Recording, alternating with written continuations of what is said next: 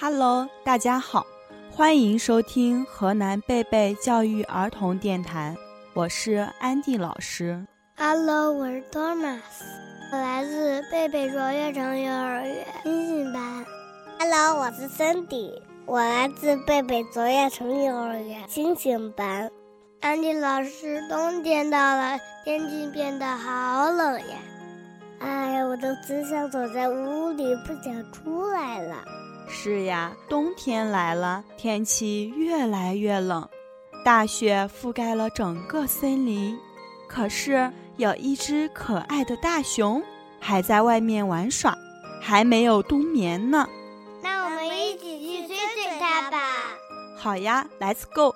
没有故事的生活是寂寞的，没有故事的童年是暗淡的。故事王国让你在故事的陪伴中度过每一天。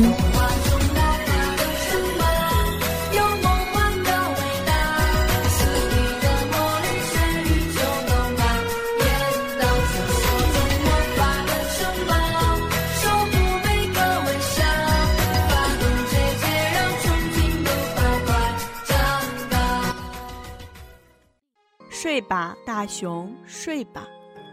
冬天老人透过乌云看见他的朋友大熊还在乡间游玩，他低下头，贴近地面，轻轻地呼唤：“快去睡觉，大熊，快去睡觉。”可是大熊并没有回到山洞里睡觉，因为。他听得不是太清楚，还以为冬天老人在说：“开车绕绕，大熊，开车绕绕。”于是大熊一边打着哈欠，一边开着吉普，在小镇南面的路上飞跑。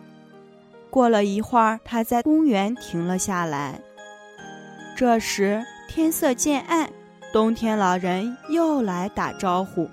快去睡觉，大熊！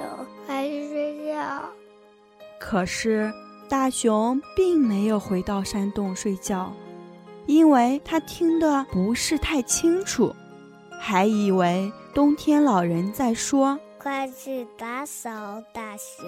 快去打扫。”于是大熊沿着街道跑进一栋屋子，把每个房间都打扫得。干净又舒适。过了一会儿，他开始打哈欠，而冬天老人又来对他呼喊：“快去睡觉，大熊！快去睡觉。”可是大熊并没有回到山洞睡觉，因为他听得不是太清楚，还以为冬天老人在说。去蹦跳，大熊，快去蹦跳。于是，大熊找到自己认识的那只青蛙，在瑟瑟寒风中，跟着它向前蹦跳，直到猛地摔了一跤。这时，天地间只有风儿在枝头呼啸。冬天老人皱起眉头，忍不住喊道：“快去睡觉，大熊。”快去睡觉。可是大熊并没有回到山洞睡觉，因为他听得不是太清楚，还以为冬天老人在说：“去湖底瞧瞧，大熊，去湖底瞧瞧。”于是大熊吧嗒吧嗒走到湖边，他已经困得睁不开眼睛，他潜入水底。又游回岸边，感觉从来都没有这么疲倦。大熊耷拉着脑袋，打起了呼噜。冬天老人再一次对他发怒：“快去睡觉，大熊！快去睡觉！”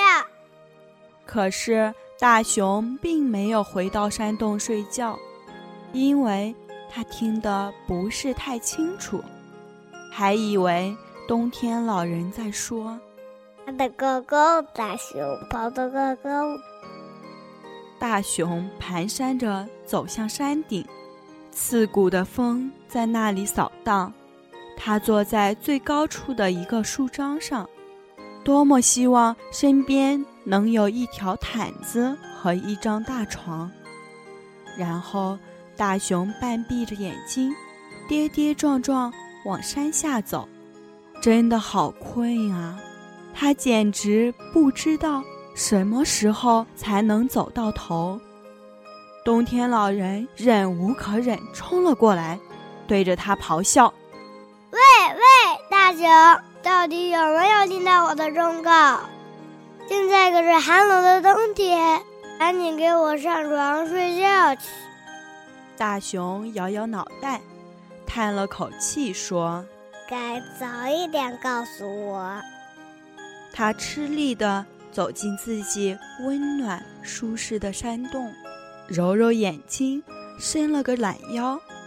大熊穿上睡衣，吹灭了蜡烛，又把枕头拍拍松，最后说了声“晚安”。老师，我真替大熊着急。老师，大熊终于去睡觉了。是呀，冬天来了，因为熊的体型很大。捕食能力却有限，所以，在它的食谱中，素食占到很大的比例。冬天是植物凋零的季节，熊的食物来源发生危机，在严寒中觅食会消耗很多体力，而得到的食物热量很可能不足以补充失去的热量，所以。他们采取了以睡觉来保存体力的做法，这就是熊在冬天的时候要冬眠的原因了。这里是河南贝贝教育儿童电台，我是安迪老师，我是 Thomas，我是 Sandy 欢迎你的收听，我们下次再见。